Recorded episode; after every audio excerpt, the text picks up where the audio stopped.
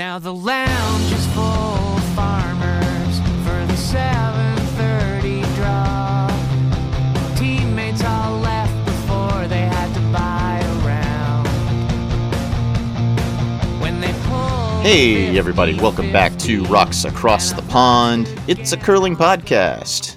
Coming to you from Richmond, Virginia, my name is Ryan McGee, and with me to preview the Women's World Championship in Silkeborg, Denmark, is uh, our own professor of Peel, Dr. Jonathan Havercroft. Jonathan, how are you today? I'm great. Everything's wonderful. you don't believe me? I don't. Why not? I don't know. There's something about your tone. Everything is great in my life, Ryan McGee. Do we need to pull out the uh, like the therapist couch here? You want me to pod- lie down, tell my upbringing, what my parents were like? or we can just talk about the Women's World Championship. Yeah, we could do that. So we're going to preview the women's worlds here. It's coming up uh, this weekend. I'm actually kind of excited about this one, and I'm I may be more excited about the women's worlds than the men's worlds this year. The women's worlds, I think, you've got. I don't know from top to bottom. I think it's a it's a better field, um, and I think it's going to be a lot of fun to watch. Yeah, I think so too. It's a good field. Uh, lots of great teams. Lots of teams we've seen all year on the slams too. So I think uh, I think it's a wide open event, which is nice to see too. Yep. So it's coming up March 16th through 24th in Denmark. If you're in Canada, obviously you'll be able to see that on TSN. Uh, in the US, uh, really cool. Every US game is going to be broadcast live either on the Olympic Channel or on NBCSN. And I think you're going to see a few other games tape delayed on NBCSN. So curling coverage here in the states uh, has gotten a lot better, and it's good to see NBC kind of embracing the sport and you know helping to helping to make it more popular. And I think here is where not being in North America is a benefit because we get it all through World Curling TV. And I think the WCF, like the, the YouTube channel events that WCF put on, uh, are great. They got great commentators, kind of great coverage. Um, and, uh, you know, we don't have any geo locking. I think some of those things are geo locked in the US and Canada if, if there's TV coverage. So, it's good to see the WCF using kind of the latest technology to, to expose the game around the world as much as possible. So that's a good thing to see too. Yeah, and if the if if basically if the game is not being broadcast by Olympic Channel, then the WCF TV game there on YouTube is not geo locked here in the states. I believe is how that works. So we're going to go through the 13 team field, team by team. The top six make the playoffs. There are no tiebreakers. Uh, if there's a tie, that gets decided by the DSC score. We saw that for the first time last year. Uh, so we're going to go through this field one by one, and we're going to go uh, reverse order of merit. Jonathan, I know that you hate the order of merit, but it's a way to just kind of get a general idea of how these teams have done and how much they've been on tour. And it's just, it's, I don't know, it's easier to do it this way, I think, even though you hate order of merit. I, I just have up the WCF webpage. Uh, it's in alphabetical order, which is another way to do it. I, I think the W, I think order of merit tells you some things, but I don't think it tells you everything. So I, th- I think there's there definitely are ways teams can buy themselves points. Is first of all right. So that's one of my you know if you're if you're a team with a country that's got like decent Olympic funding and your association can afford to send you to live in Canada for six months and play in a spiel every weekend, you can buy your way up the order of merit points kind of pretty easily. And then, well, well, it tells you a bit. Obviously, like a team that's like you know ranked in the top ten is going to be a good team.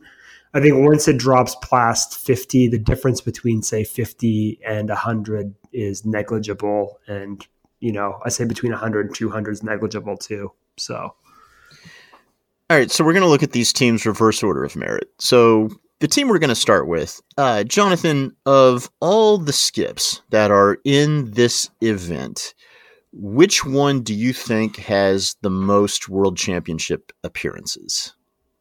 Uh, I don't know. Well, Jonathan.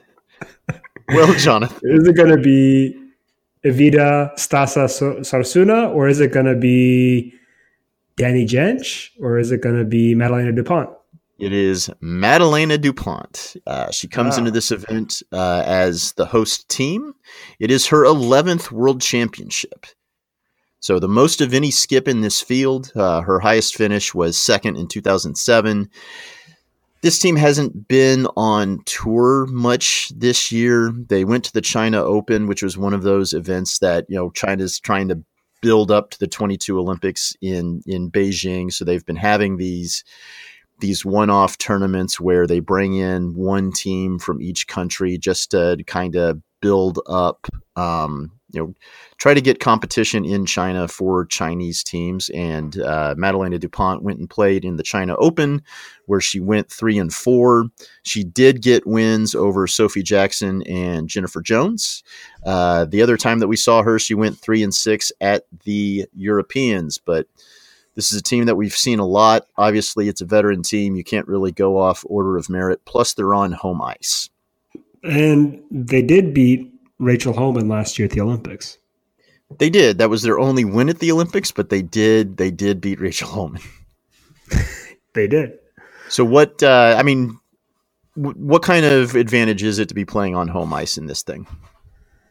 Uh, it's nice, I think. Well, you don't have to travel. The food's familiar. You don't have to do a time zone shift. Uh, you should have some supporters around. So I think those are all kind of big, big advantages. I don't think there's kind of home ice advantage in the sense that she'll know what the ice is any better than anybody else. But um, you know, not having to travel is always easier on the body, and being in a country where things are familiar to you is also a big advantage too. I'd say. Are they a threat to make the playoffs? Uh, I would put them mid-table. We're, we're, we're on this six-team playoff thing, aren't we? So, I, mean, I'll, I'll say this: looking at the field, the answer when you ask me that question about every team is, in fact, yes. This is actually a pretty deep field this Mhm. year. So, I could see them making the playoffs. I could see them not making the playoffs. How, how decisive is that for you, Ryan? I mean, I have a, I have a feeling that's about as decisive as you're going to get for all of these teams. Uh, So up next is the Latvian team skipped by Eveta Stasha Sarshina. Um, yes. Did I do it? I said it right. I don't know. I've I've been to Latvia, but my Latvian is uh, non-existent. All right, I think I got that right. This is the third world championship for Stasha Sarshina. Uh, Previously, in she was there, uh, finishing twelfth in 2010 and 2013. Uh, earlier this year, they were kind of the surprise team at the Europeans. They finished fifth. Uh, they even had a win over Eve Muirhead. Uh, but Jonathan, they're they're they're my pick to to get the wooden spoon here. You think so? I, I will go against that because I will tell you, having played in Spiels with them, they are a grinder team. They are like uh, they do. They don't care who they're playing. They just keep coming at you. Uh, I, th- I'm, they're not going to win. they're probably not going to. I would be stunned if they meddled, but uh, they will just grind out every game, and they're going to get some wins. Uh, so I do not think they will finish last. All right, are they I gonna? they're gonna be the surprise team, just like they were at Euros. Uh, I mean, to me, I wasn't super surprised by the Euro result. Like, like they don't they they play kind of the European circuit. They're used to playing a lot of the TV teams. Um, they're not they're not intimidated. Uh, their technique is not like their, their delivery technique is not the greatest, but they spent a lot of time. They brought in like good coaching. They've got like a lot of the team dynamic stuff down. They they call like a, a solid game tactically. Um, they're one of those teams that just you know they're just one of those teams that just doesn't doesn't beat themselves, and and that'll get you a decent way in a tournament like this. So I'll give a little bit of props to Latvia. Jonathan, I love that we have you here to talk about these European teams that no one else knows about. the obscure, obscure Euro teams. Yeah, I mean it's the same with Natalie Dupont. Like again, it, I, I'm, I'm going to have a hard time picking who's going to finish last here.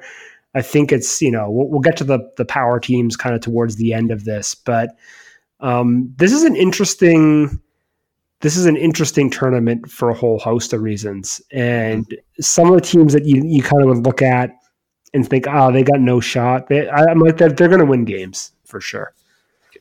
Uh, up next is Finland, skipped by Oona Kauste.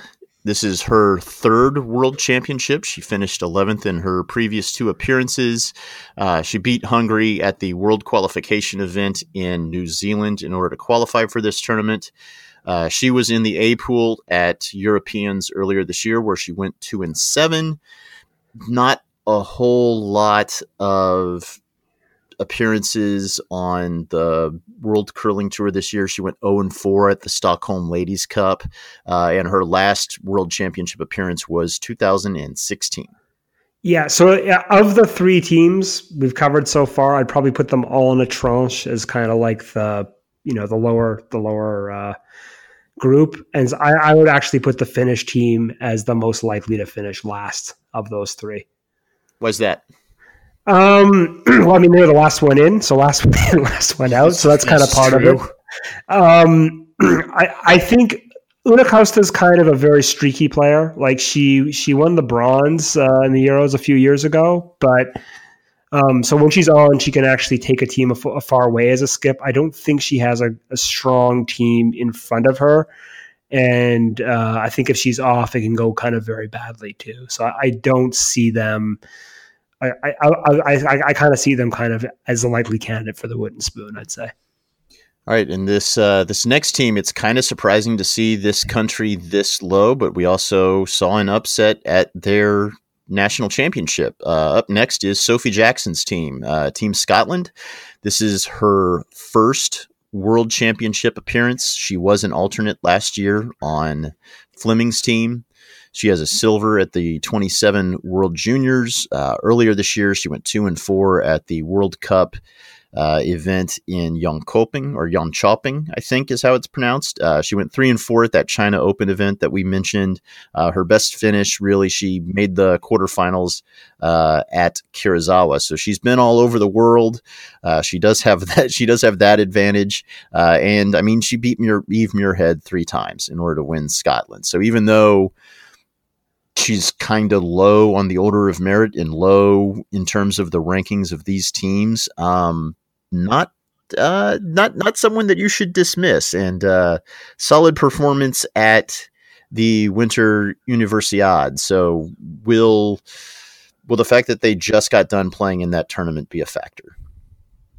Uh, if anything, I think it's an advantage. Now, now, the the big kerfuffle we talked about it a bit on the pod a few episodes ago was um, that after they won the Scottish Championship, British curling said they had an agreement in place to play in the Universiade, and that meant they couldn't go to the Worlds. Um, to be honest, it's I'm like there's a five day turnover. I guess there's a four day turnover when you factor in travel time. Um, I don't think fatigue is that much of an issue in this instance. I think it's been kind of grossly overstated. Um, and they've already been through kind of a team WCF run event uh, two weeks before. If anything, it's a little bit of an advantage. It'll, it'll feel pretty natural. And even if this is their first appearance in a world, in the women's world championship, the, this Jackson team's played uh, a couple of junior championships, world junior championships, a world junior Bs, uh, the Universiade, and they've they've kind of got a lot of international um, curling experience. So I don't think intimidation is going to be a factor, even if they are a young team. And I think the Universiade experience is actually going to be an advantage, not a disadvantage. We've got nine teams left that we're going to talk about. All nine of these teams are in the top 36 in order of merit. So it is it's kind of a loaded world's field in in my opinion. And if you had if Eve Muirhead had managed to win in Scotland, then you'd have really just a ridiculous field here. Not to take anything away from Sophie Jackson and she should be a pretty solid competitor at this world's team. Um, you know, we're we're an Eve Muirhead name away from this being just a ridiculous field, in my opinion. But up next is the U.S. and Jamie Sinclair. This is her second World Championship appearance. She finished fourth last year. A little bit of a different team. Alex Carlson is not going to be there. Uh, she's currently on maternity leave. Uh, but this team had an up and down year as a kind of a new ish team with no Alex Carlson. They did make the quarters at the Shorty Jenkins. Uh, their best win uh, was that came at the National where they beat Team Fleury. In the slams, they're only five and fourteen. Uh, and then we also saw them in Omaha at the Curling World Cup, where they went two and four with wins over Team Kim and Team Kovaleva. Yeah, I'm surprised they're like the lowest ranked of the the top tier. to be honest, I, I don't have the order of merit standings in front of me, so I'm, I'm surprised. I'm actually a bit surprised by that, based off kind of name recognition. But when you walk through the slam results and the results against the elite teams, that kind of does make sense. So. I guess that's something to kind of. It's an odd team, right? Because they're they're not even a year out from winning a slam, me, not mm-hmm. exactly the same personnel, but they're still like one year out from winning a, an actual slam. And uh, yeah, they they kind of they won the U.S. Nationals. Nothing to kind of sniff your nose at, but with only one loss at U.S. Nationals. Yeah, only one loss, right? But um, I mean, it, it it does give you pause when you run through those numbers to see how they'll do against the top teams here, right? Like how will they do against the Carries and the Hasselborgs and all that. Um, so that's kind of an interesting interesting question. It's been just kind of a a weird year for them. You expected them you expect them to be a lot better, but it is a new team. You know, maybe they're having more growing pains than some of the other new teams out there. But I mean, you look at the track record of of Jamie Sinclair, and you know she's not going to be afraid in this tournament. And you know they're one of the teams that you think could over, you know, outplay their order of merit standing. Yeah, for sure. I mean, yeah, I, I, I would not be surprised to make the playoffs for sure. Um, I don't think that they're a favorite to win it. I would be surprised if they medaled. Okay. I wouldn't. I wouldn't be surprised if they made the playoffs, but yeah, I would be with the depth of the field. I would be surprised if they medaled, but they're still an extremely good team. That you know, it depends on which Team Sinclair shows up. If the good Team Sinclair shows up, I think they could medal, but uh, they could just as easily uh, not make the playoffs. But I mean, it's a it's a good team. It's just they've had their ups and downs. And if the team that if if the team that showed up at nationals is the team that shows up in Denmark, I think that they'll they'll be a surprise team. Uh, up next is China, skip by Wang Rui. Uh, kind of a change. So this team started out with their third uh, as the skip. I'm not sure exactly when the switch took place, but now they are uh, Team Wang with Wang Rui uh, throwing last rock and skipping. This is Wang Rui's fifth world championship, but it's her first as a skip. Uh, she was the third for uh, Jiang Yilun uh, at last year's world championship. Uh, this team finished first at the world qualification event. Um, out on tour, they've had some success. They went to the semifinals at Lloydminster. They finished second at Red Deer. And this season, they've got wins over a lot of teams that are in this field. They've got wins over Team Kim, Team Nakajima, um, Team Jentsch, Sophie Jackson, Madeleine Dupont. And then in terms of some Canadian teams, they've got wins over Sarah Work and uh, over Team Flaxey. That's pretty good resume.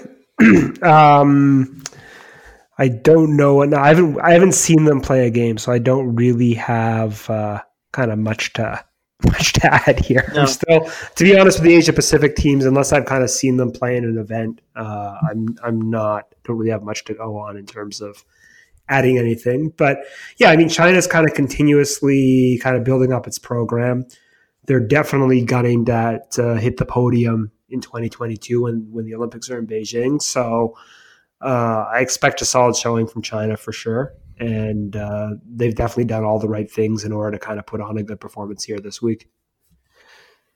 So there's Skip Wang Rui. She's she has an Olympic appearance. Uh, both her and Mejier are young. They're in their mid twenties. So this might be the team that they're kind of trying to to build up as possibly the Olympic team. I think. Yeah, yeah. So that sounds like it, right? And they've they mean, and they know they have a spot. Unlike anyone else, they know Yeah. that they've got a spot in the Olympics. they know they've got a spot in the Olympics. The, their challenge is to try to become, um, to have an elite enough squad on both the men's and women's side that can medal. That's really what they're gunning for uh, over this cycle. So, uh, yeah, I think if anything, uh, the one kind of caution is that they didn't win out of the Pacific Asia, right? Like they, they weren't, they had to go through the world qualification event. So that, that might kind of give a bit of pause. They had to come through that event. That, that would again kind of come to my theory, you know, They also weren't there. I think they sent a different. I think they sent a different team to PACCs. I think. Yeah, but still, I mean, in terms of the country, it's a bit like that. That to me is a bit concerning that you're, you know, if you're not, if you're coming through the world qualification event as opposed to the your regional qualifier, that may say something, right? Yeah, So it was may- Zhang Jiang Yilun's team was the team with uh with Lu Seja skipping. They're, they're that's Yeah. the team that they sent to the ACCs that finished. Yeah. Uh, I believe finished uh, third. They finished third, yeah. So, you know, I think that might be that might give a bit of pause to me, at least that they that they because they didn't have they had to come through the back door, so to speak, as opposed to qualifying through their their regional tournament.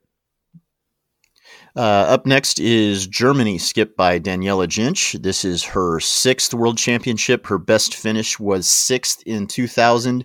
This is an interesting team. They've kind of come into their own here this year. They they had their best ever finish at uh, Europeans earlier this year. They finished third. They won the Qinghai Curling Elite, where they beat teams Kovaleva, Team Stern, and Kelsey Rock. She finished. Se- uh, she made the semifinals at the Spiels in Perth, uh, Scotland, and in Bern. Uh, her best win on tour, though, uh, really only one really good win on tour. She beat Tirinzoni in October at that Stockholm uh, Stockholm Ladies Cup. Yeah, I think like to me, this is a team that's on the upswing. Like like I I think they, they were like just missed out on the Olympics last last cycle. Um, they've been going out and doing all the work. They've been like hitting all the spiels, getting all the coaching, doing everything you're supposed to to do. Uh, and so I think as a team, they're definitely on the upswing. The, the Euros results got to be taken seriously. I think that's always kind of a good omen. Uh, and so I definitely have them in as a playoff team for this this year. I'd, I'd be surprised they didn't make playoffs, and I think they'll be, yeah, I think I'll be sniffing around the podium. So if there's like a, I mean, they're not a favorite, but I think of the ones we've kind of run through so far, I just kind of say that's that's one I definitely would kind of put in the put in the contender pile, so to speak. All right, so we've reached the top six teams in terms of order of merit. So if things shook out the way the order of merit says, these would be your playoff teams. Obviously, nothing is guaranteed. Uh, this next team is the team that I think might have its hello world moment, and that is Team Nakajima from Japan. Uh, they went undefeated at the Japanese Championships. Uh, this team, up until this year, was skipped by Chiaki Matsumura, who is the third. This is a team that you know, they won the Japanese championship in 2017, and Japan did not qualify for worlds that year. So they did not get to play in a world championship. So this is their this is the first world championship for Seina Nakajima, who is the skip who throws uh, second stones, actually. Uh, Matsumura played lead for the team that represented Japan at the 2007 World. So she's at least got some experience on the world stage. Uh, the person that's going to be throwing fourth stones for this team is Ikue Kitazawa. Uh, so this is a team that most people in North America aren't going to know a lot about, and it's because they don't play a ton um, in North America, so they they haven't qualified for slams, but they've been a really solid team. The fact that they dominated against the other Japanese teams, um, I think, makes them kind of a threat, and they're they're interesting. Like we talked about um, in our last show with Sarah Work throwing what they called comfy weight, which was that 11 second um, 11 second hog to hog takeouts. This is a team that also is comfortable with play being drawn to the middle. Um, they play a nice, quiet takeout weight shot that can really flip ends. So you know they're they're a team that can kind of play a style that I don't know might benefit them on European ice, and I'll ask you about that later. Um, on tour, uh, they finished second at the Hokkaido Bank Classic at the beginning of the year. With uh, was was really the first game, the first event that Nakajima was the skip for this team. I believe. I think that uh, that was her her first time calling for this team. Uh, they made the semifinals in Red Deer. They made the semifinals in Karuizawa. Her best win on tour was she beat Chelsea Carey at the Canad Inns. So yeah, so they they've got that win on their resume. Jonathan, I bet you don't know a whole lot about this team. I do not, but I know that Japanese curling, especially Japanese women's curling, has been really taking strides forward in the last seven, eight years, and that's I, don't want to say it's only because of JD Lind, but it kind of he's he seems to be, and he's coaching them here, so he seems to be the you know the the big superstar coach they've brought in to help with their elite teams, and it, the results have definitely been paying off over the last, well, I guess six, seven years now, right? So especially since the Fujisawa, when was the Fujisawa run where they made the final? That was uh, that was the year Chelsea Carey went last time, wasn't it? That was twenty. I believe so. So was that twenty fifteen? I believe so. Yeah. So and then and then that team won bronze at the Olympics last year. Yeah, they won bronze, but I mean, so it's it's like we, you know, again, it's one of these things you think back 10 years ago and people be like, oh, you got to really watch out for Team Japan and Team China at the World Championships. I think we were going a time machine. People would look at you like you're crazy, but definitely Asian curling uh, has been kind of on the rise the last decade. And so, you know, anyone coming out of Japan these days, I'd say, is, is a contender for sure. Uh, staying in the Pacific Asia region, our next team, the team that really has kind of come out of nowhere this year. If you had told me, look out for Team Kim at the 2019 Women's Worlds, I would have said, well, of course, they just won silver. This is a different Team Kim. This is a actually a junior team, Kim Min-ji, and they are 15th in order of merit. This is her first appearance at the Women's World's Championships. However, she skipped at four World Juniors.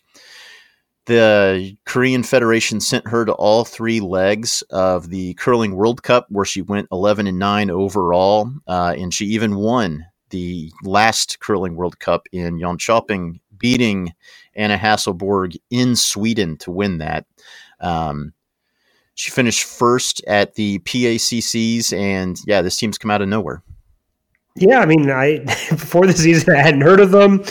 Um, I think it's like this is again the Olympic dividend paying off, right? Like Korea clearly invested a lot of money in their Olympic curling program uh, over the last quad, and there's definitely a carryover effect into this quad too, right? So this is the team that developed the junior program. Uh, and so they've probably done all the right things and kind of brought in elite coaches and hit all the international events they need to hit. And so for them to be top 15 in the world tells you they're going to be like def- they're they're definitely going to be a medal contender at this event.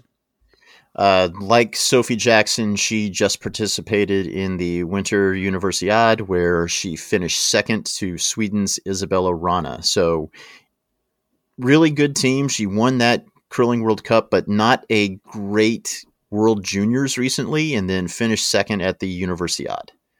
Yeah, and I think that's so that's interesting. We got a couple of teams coming from the Universiade, and I guess I call me the. I, I think it's an advantage to be honest. Okay. That you know you you'll get a bit of a rest, but you've kind of been in as a team one of these events, so it's going to feel very familiar when you come to the next one. So, uh, I think it'll be a little bit of an advantage for them as well too. Uh, next up is Team Russia, skipped by Alina Kovaleva. This is Alina Kovaleva's second World Championship. Uh, her she was with Team Sidorova in 2017 when they finished second. She was the alternate for Team Sidorova, but she played in 10 games as both the second and as the lead. Uh, this is kind of this is the new Team Russia basically. She beat Sidorova rather convincingly to go represent Russia at Europeans, where they finished fourth, and then beat Sidorova again for the right to come to this world. So I, I, think there's been a passing of the torch there in terms of Russian women's curling. Uh, she's the 2013 World Junior Champ. They were two and four at the Curling World Cup event in Omaha, and on tour this year, she's got wins over Binia Feltscher, over Team Nakajima, over Jennifer Jones, uh, Kim Min Ji, Sophie Jackson, and Rachel Homan. Yeah, so they're. I mean, they're really good. Uh, I mean, there's not much more to say. They they're pretty impressive. A little streaky. Like where they where did they finish at the Euros? I don't think they medaled at Euros. They, they were they of fourth. Fourth, yeah. So just out of the medals at Euros, but they've definitely kind of posted really good results on tour. Um, and definitely kind of overtaken Sidorova this year as the kind of top Russian women's team. So, um, yeah, definitely, definitely a good team. They're also coming back from the Universiade. Um, her second and her lead played in it, and she actually coached the Russian team that uh, I believe finished third uh, there at the Universiade. So okay, so it's, it's, it's hilarious that this. So to me, this is I didn't realize how many of the teams are coming from the Universiade. So this makes the the Scottish curling couple all the more hilarious. Yeah, um, it really does. Yeah. So uh, um, yeah, and again, um, yeah, I don't know. Like, I'm just like, I know it's really ridiculous that they cared about that as much, and all these teams are going to be coming from from Siberia to play in this tournament. It, really was. It was much ado about nothing. Yeah, I mean, I, I can't. Can you imagine saying, "Oh, uh, you know, the Thunder are playing this week in California, and so they've got in five days' time they've got to play in New York, uh, so they shouldn't play in California." Like, it's just like if you're a professional sport, professional athlete. Um, that's just kind of part of how how the game's played these days. So I think. Uh, I don't could you imagine? Right, could you imagine if they had stuck to it and sent Team Muirhead instead of Team Jackson to the Worlds, and then the Kim Min Ji team had gone straight from the Universiade to the Worlds and then won Worlds? Uh, I mean, I like think what level what level of hilarious hilarious would have that have been?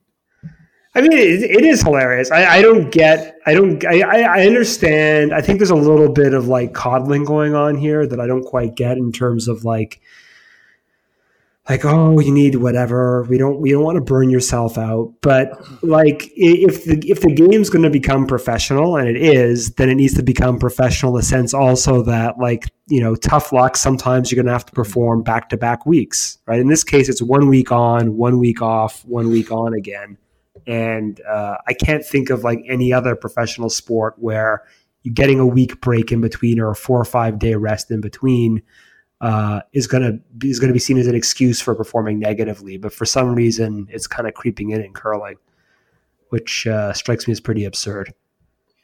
All right, so now we get into, I guess, kind of the big three uh, of the teams that are going to be at the Worlds. Up first, uh, Team Canada and Chelsea Carey. This is her second Worlds. She finished fourth in 2016. Really kind of tough to judge their um, World Curling Tour records because this team really only came together in December when Rochelle Brown came back from maternity leave. And now, ever since they've been a foursome, they've been awesome. And obviously, we saw that at the Scotties where they won. Um, but looking at what they've done this year overall, uh, 10 and 15 in GSOC uh, events. They went two and five of the Canada Cup, but I think that was their first event as a foursome. Um, they went to the quarters at the Canadian Open. They went to the semis at the Masters. They won the Canad Inns way at the beginning of the season. And they've got wins this year over a whole host of teams, especially when you count the Scotties. Uh, they have also beaten uh, Team Sinclair and Teams Fujisawa on the World Curling Tour.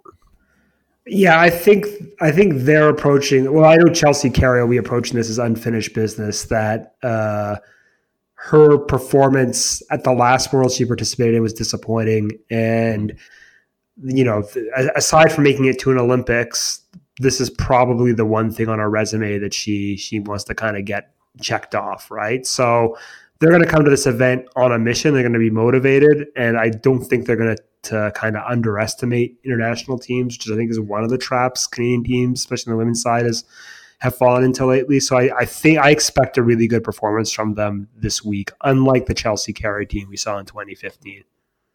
All right, up next is Team Switzerland, skipped by Silvana Tirinzoni with Alina Pätz throwing fourth stones. This is Tirinzoni's fourth World Championship appearance. Uh, her best, her last one was in 2013, and her best finish is fifth. But Alina Patz throwing fourth stones is the 2015 World Champion. Uh, this team finished second at Euros, pretty much kind of swept through that tournament and then lost to the next team that we're going to talk about uh, at the European Championships. Uh, they've also finished second at the Canadian Open. They've made the semifinal at the National. Um, they finished first in Biel uh, in a Swiss tournament. Um, and they made the quarters at the Tour Challenge, uh, and they this year on tour they've beaten Anna Hasselborg twice. Yeah, and I think like this is a scary team. Like this is a team that was put together to win a gold medal, an Olympic gold medal, not a world gold medal, right? Uh, and the Swiss women have dominated the women's world curling championship over the last decade, and uh, this is the strongest Swiss women's team like yeah, they, I agree. So, you know, this is this is definitely uh, like if there when we get to the order of merit, now the last couple kind of make sense to me, right? And so, yeah, this this team definitely after Hasselborg is is definitely the second strongest team in the event. So. Speaking of which, uh, Anna Hasselborg is the number one team in terms of order of merit that's going to be at this event. Obviously, the number one team overall uh, will not because they lost in the finals of the Scotties, but the number two team in order of merit is the top team that will be in this tournament. It's Anna Hasselborg, the defending Olympic gold medalist. Last year, they finished second at this event, losing to Jennifer Jones in the final. This is Hasselborg's third World Championship appearance. They won the Europeans earlier this year, beating Silvana Tirinzoni in the final. Uh, they were 13 and 7 in three curling World Cup appearances, finishing second twice. Um, and this team started out on fire. They won four straight events earlier in the year. They won the Elite 10, the Stockholm Ladies Cup, they won the Masters, and won the Europeans like back to back to back to back. Um, they're 17 and 4 in GSOC events. So clearly, this is the favorite. Yeah. I mean, uh, yes. there's, not much to say. I mean, they are a step above and probably had a, basically the unfortunate part of Homan um, not winning the Scotties is that we were deprived of seeing Hasselborg and Homan go head to head in a world championship, uh, which I think would have been interesting. It would have been uh, a lot of fun. It would have been a lot of fun. Um, without Homan here, I think you've got to kind of separate Hasselborg and say she's the she's like one, like without a, without without question. Doesn't mean she can't be beaten, but um, you know, I'll be stunned if she's not on the podium come Sunday. So, uh, and most likely with gold, right? So I'd say they're they're kind of the prohibitive favorites, but definitely if either Pat, if either the Pätz Tirinzoni rink or the Chelsea Carey rink make the final, then I still think it'll be a really interesting, interesting kind of final too. But I still think Hasselborg will be the favorite, no matter yep. no matter who the, their opponents are in the final. We've talked about how deep this field is, but is there kind of a gap between Carey, Tirinzoni, and Hasselborg and the rest of the field? I'd say so. In terms of like accomplishments, in terms of resume, yes. I'm I'm curious to see like some of the teams I picked out. Like so, like so, like Jentsch, like Daniela Jentsch has been kind of good European competitive team for the last six years, and was working really hard to get to the last Olympics and was kind of the last team not in, which kind of sucks, which has got to be, you know, pretty painful. But they decided to kind of reload and keep going. And this year it seems to have paid off. And so, like a team like that, I can see kind of, you know, putting on a good run. Um, the Nakajima team from Japan, right? Another one that's kind of capable of putting on a really good run, and, and the Jamie Sinclair team. So I, I'd kind of put them the next three down besides the, the three, you kind of sort of the first three are basically like your marquee kind of top trench. And I'd, I'd separate Hasselborg as a bit better. Then I'd say that's the next three. And the rest is kind of the field. And I think, you know, you run that tournament 10 times, you probably get 10 different results in terms of standing from the, the bottom half of the field. But that's kind of how I'd, I'd kind of handicap the, the field right now. What does it mean that this tournament is on European ice? And is there really that big of a difference between what we'll see in Denmark versus what we'll see um, in terms of ice uh, between there and the the men's worlds that'll be in Canada? I don't think I, I, I don't know who's the ice tech. That's the I don't have that information in front of me. I don't. Th- I think these days WCF uh, has pretty tight ice specifications. So I, I don't. I there's like little subtleties that you know between say Jamie Bourassa ice and some other ice techs ice, but um, you know I don't think that matters that much. Uh, for a world championship, the WCF is going to kind of bring in the best ice tech they they possibly can, um, and so uh, it'll be good quality ice. I, you know, the, the, World Junior Bs that I go to is, is really good quality championship ice. We play with WCF stones. It's and uh, like the women's championship's going to be a step above that. Like they're going to get a, a higher tier ice maker than that. So I don't think that kind of matters all that much. The issues are going to be the facility itself. But I got to say, being in Scandinavia, it's going to have like a world class arena. Like every every venue I've been to in a Scandinavian country is really well built and kind of really well funded. So I don't think you're going to have kind of facilities problems, so to speak. So I don't think the ice is going to matter. I don't really think there's much difference between European ice and North American ice these days. I think that those are issues that the WC have been working on for the last 15, 20 years. And so, whereas if you went back maybe 15 years ago, you'd hear kind of horror stories about ice quality, but um, these days, ice technology has gotten so good that they know how to solve those problems pretty quickly. What does matter, I think, is how do the teams adapt to that culture and to the time shift. And so I think being on European soil might be a slight disadvantage for the the Asian teams, a strong advantage for the European teams, and I think it's probably an easier transition for the Canadian and U.S. teams. Like I think that whenever there's a world championship in Asia, the Canadian teams in particular seem to struggle for whatever reason, just kind of perhaps unfamiliarity with the culture, food they don't know, the time shift. I'm not sure what it is. They they they they, they tend to do their best when it's on Canadian soil and second best when it's in Europe. So I think those things kind of matter a bit. For for Hasselborg, it's probably a quick train ride over to to the venue. So yeah. for them, it's almost a, a home event. Um, I don't think the crowd support matters that much. Like I think the, the crowd attendance is probably going to be significantly less. But uh, and there are I've got to say even at last year's Worlds in Vegas, like like there are kind of clear traveling delegations, and I got to say Sweden and Scotland in many ways they may not have been as large as the Canadians, but but they kind of had a more enthusiastic um, cheering section. Like they, they've kind of got their own thing going, a bit more like the football culture with chants and kind of matching shirts and all this. Whereas the Canadians are just kind of, you know, cheering or booing. They're actually, to be honest, I was a bit embarrassed because they're, they're Canadians who are like cheering misses and stuff, which Canadians try to pride themselves on knowing the game well, but that's really that really wasn't a pleasant thing to see at the the U.S. World Championship because you know Canadian curling fans should know better than that. But so the you know the fans the fan turnout tends not to be that great at European events. So I think that might be a little bit of a factor. But again, if anything, that's a disadvantage to someone like Team Canada that's used to playing in front of a large crowd, whereas perhaps for some of the other teams it might make it a little bit easier. All right, so Jonathan, give me one surprise team and give me your winner.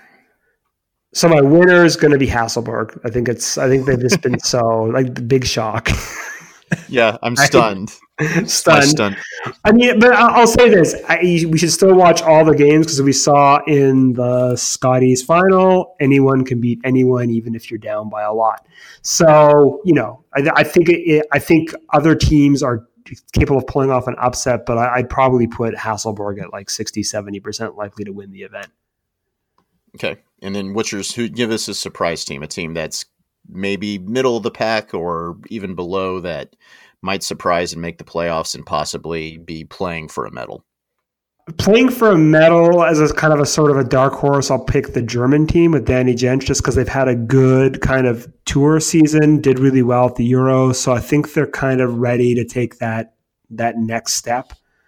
Uh, and I'll, I will give a strong shout out to the Latvian team. I just I just think they're grinders. They may not even make the playoffs, but it's not like these are not the world championships of a decade ago where there like there there are no nothing against Nunavut, but there are no Nunavuts in this field. Like every team that got there had to qualify through a pretty rigorous process, and so there are no free spaces on the bingo card. And even if a team like Latvia has low rankings, I've I've kind of seen them play a lot around Europe, and they are a grinder team, and so they're going to give a lot of teams um, some headaches.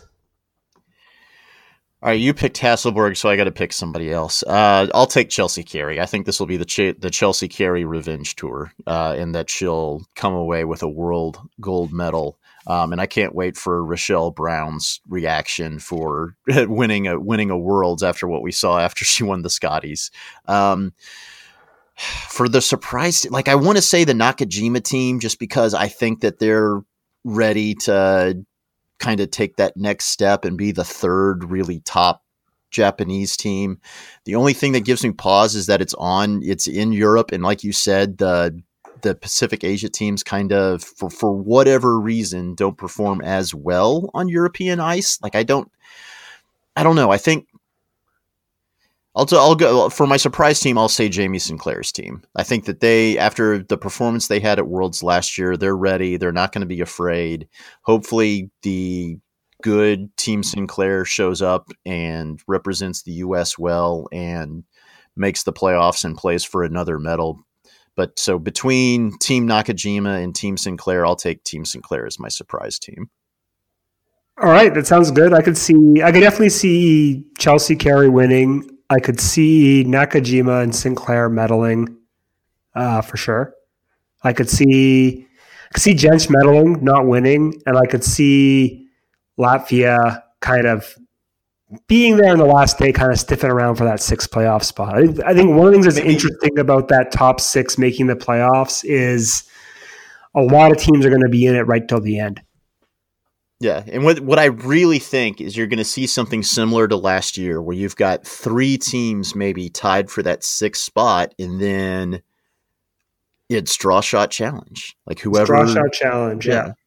Like that could you could see a really random team in the playoffs if they wind up at uh, what would it be? Would it if they wind? Yeah, if you see a bunch of teams tied at six and six, it could be just the most random team that beats everybody else out just because of draw shot challenge. Yeah, and that's kind of fully possible here. So, uh, or, or a team getting in on a losing record on draw shot challenge, right? If you if you have a log jam for that sixth spot, mm-hmm. so that's possible as well. And I think that I think the thing that hasn't happened yet, but that very well could, is a sixth place team getting in, winning that whatever we want to call it, quarterfinal game, etc., mm-hmm. and then upsetting the number one seed team.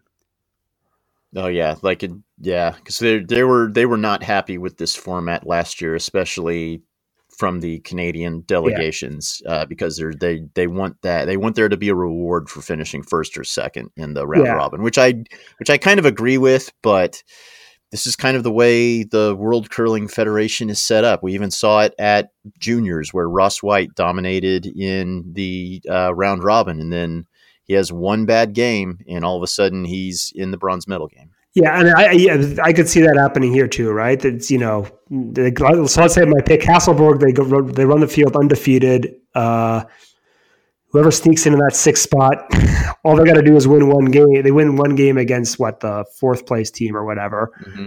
And, uh, you know, certainly kind of within their tier. And then they, they get their shot at Hasselborg. Hasselborg's a little bit off.